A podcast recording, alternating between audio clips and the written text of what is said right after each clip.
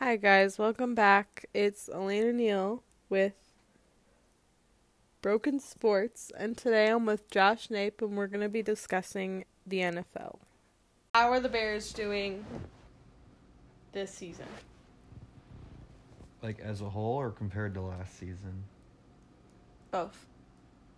Okay, as a whole, they're not doing good. and compared to last season, they're not doing good too. How are they last season? Well, last season they finished 12 and 4 and we lost in the divisional championship versus the Eagles off of the infamous double doink. So compared to both last year and like other teams this year, we're not doing too hot. Like we're 3 and 3, but it doesn't look like we're going up. It looks like we're going down. So Do you think changes in the offseason made the Bears better or worse this year? I think that for the offense it made it worse, but for the defense we might be a little bit better because we cut Adrian Amos from the from our strong safety. We cut him, but then the Packers picked him up, so then it ended up being not so great for us. But like the defense, I think improved through the offseason, but the offense definitely got worse because we got rid of like a vet, not a veteran, but like a good young running back for a running back that was a rookie, and we didn't really need him and then we gave them to the Eagles, who are also a division rival. So like we gave away two good players that we kind of needed for zero gain, honestly. Should Matt Nagy step down as play caller and let Mark Helfrich do the calling? Do you think? No, I don't think so because Matt Nagy did the calling last year and we went 12 and 4, so I don't think it's the play calling that's necessarily the problem. It's just a lot of like player errors where Mitchell Trubisky will overthrow or a receiver won't run their route right or an offensive lineman will let like a defensive lineman slip through and get a sack or s- stupid little things like that.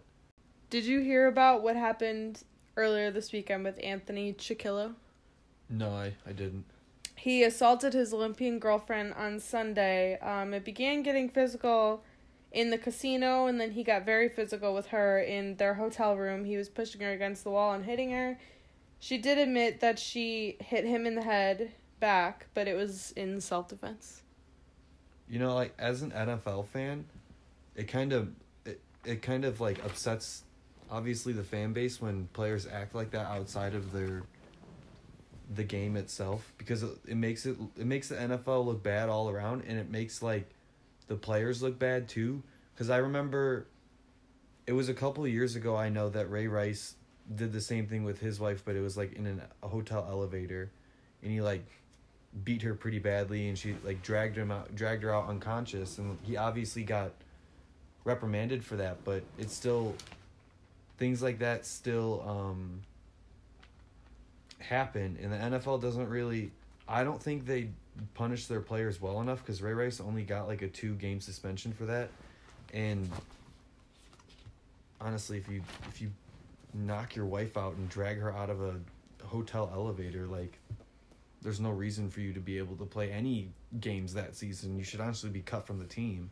Yeah, there was a similar case earlier this summer, back in July, where Tyreek Hill was accused of hitting his three year old son, and there was video evidence of him also threatening his three year old son as well as his fiance, and threatening and saying that um, they should be terrified of him and they have every reason to be scared of him and all files were sealed and the NFL had zero access to any of the actual police reports.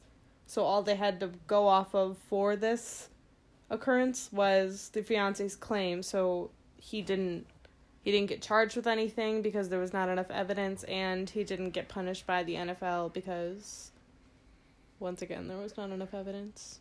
Yeah, uh, I heard about that. That was the same. That was the same season that the because he's on the Chiefs. That was the same season that the Chiefs running back too, Kareem Hunt, ended up getting.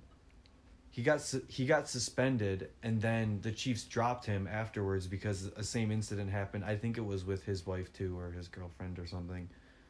And I think the Chiefs took good action against Kareem Hunt by dropping him and I mean, they they suspended him from the NFL, and he's gonna. I think he comes back this week for the Browns because they picked him up, but he still got an eight game suspension, which I think is a viable thing. He got fines and stuff like that too, but in instances like Tyreek Hill's, I think that the NFL should do a better job on handling their players off field relations.